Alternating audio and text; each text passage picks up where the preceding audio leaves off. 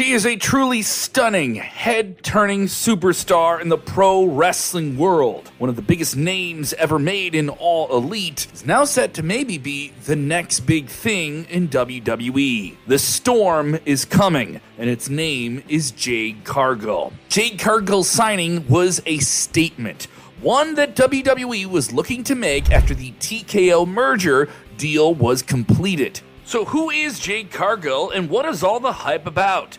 So, you're listening to this podcast. Maybe you want to make a podcast of your own. Well, Spotify for Podcasters lets you record and edit your podcast right from your phone or computer. So, no matter what your setup is like, you can start creating today.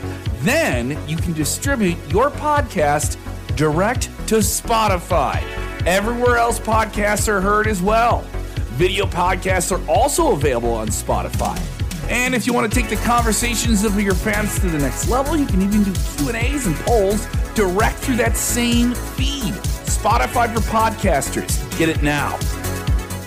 To make it short for those that don't know, she became the longest reigning individual champion in All Elite Wrestling's young history despite only debuting in pro wrestling overall during the pandemic in 2020. She had an impressive 60 0 record before losing to Kris Statlander and was considered by some AEW's Goldberg. Though she had a brief tryout for WWE, she never made it to the TV level. But under Tony Khan and AEW, it was stated he wanted Cargill to be one of the stars he built the company around but things ultimately didn't work out that way. The former AEW TBS champion's debut during the pandemic era wasn't an ideal situation, considering that she was a fresh face rookie. But it's still understandable from Tony Khan's point of view as he saw big dollar signs with her, recognized Jade's potential before most people in the wrestling world actually bought into it. Her run in All Elite Wrestling was memorable, but filled with some uh, creative mistakes in retrospect, and her exit left a lot of questions about the state of the company. She only lost on the way out. She only dropped that TBS title, then came back to just lose again and leave. Yeah, a lot of question marks there. Yeah, she ended up losing her dominating winning streak in an abrupt, out of nowhere fashion to Kris Statlander on a pay per view without any advertisement before taking a hiatus for nearly four months without any explanation. It was a tumultuous time for AEW in general with the fallout of the CM Punk situation, him getting fired, but this video isn't about backstage issues in AEW. Let's get in the positive direction it's about the mistakes that were made that can be avoided by WWE. In this very well publicized process, which WWE has definitely done, they've made a lot of attention for Cargill without her even stepping in the ring just yet. She has carried herself as the ultimate professional and has done nothing to bury AEW, despite a lot of speculations that there were those backstage issues that went unresolved. It's not really about that, it's about the future. It's about her legacy now. For her, it's more about that legacy following in the footsteps of Cody Rhodes, who also exited AEW to return to WWE. Let's start with one of the first issues WWE needs to avoid with Jade Cargill. She got a lot of time in AEW on television at first, and then it kind of got inconsistent. WWE needs to keep it consistent without overexposing her. So far, they're doing a pretty good job with that, only featuring her in cameo roles,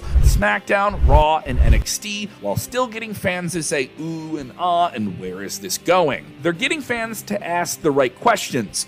But when they start to have them get answers with Jade on television, it has to mean something, but not be too much. Another harsh reality is that Cargill might find herself being around talents athletically that could do some things that she can't do. The WWE women's roster right now is very strong. Undoubtedly, she will benefit from that. Her in ring skills might see her exposed a little bit if she's put in the ring with the likes of five star classic makers in Iyo Sky, Asuka, Becky Lynch, Bianca Belair, and woo, Charlotte Flair.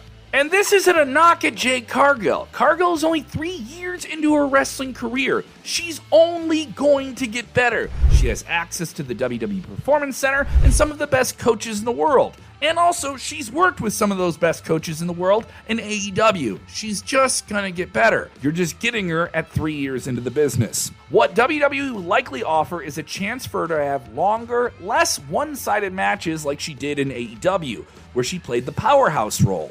But to do that, they're going to need to build her up a little bit more carefully treading the line and only thrusting her into the main event scene when they know she's ready. Another circumstantial problem she faced in AEW, despite being the dominant, undefeated champion, I know that should be a great thing. She was kept completely away from other top female stars in the company, like Dr. Britt Baker, for instance. We doubt that WWE is going to invest as much as they have had in Jade Cargill without turning her into eventually a main event star.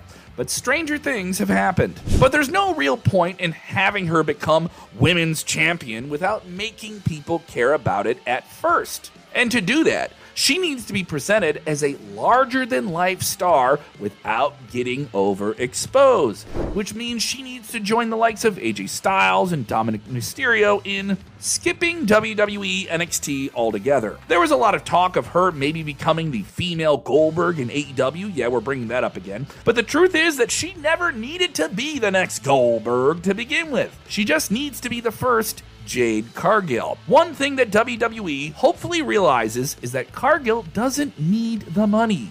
Sure, her star power coming from AEW and time in WWE will be huge in monetary value in the long run, but she's made it clear before that she already has enough money to live comfortably without needing to be a pro wrestler. For Jade Cargill, it's about legacy, entering the WWE Hall of Fame, having her name be bigger than what it was before.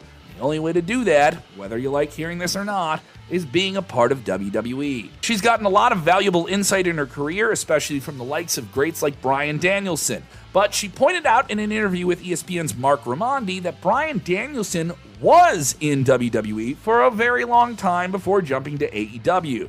She knows what WWE is ultimately going to prove for her. Signing with them was a statement of ambition, a statement that she wants to be the face of women's wrestling. Only time will tell whether that happens. But so far, things have been working out in her favor at this very early stage.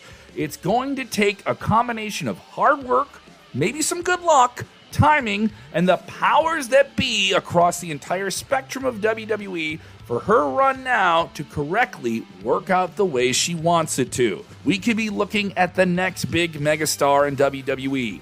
She has that in the airport, turn your head, who is that feeling about her. This isn't just anyone. This is Jade Cargill, and she's going to get a lot of people talking. Who do you want to see Jade Cargill face in WWE? Get into the comments below.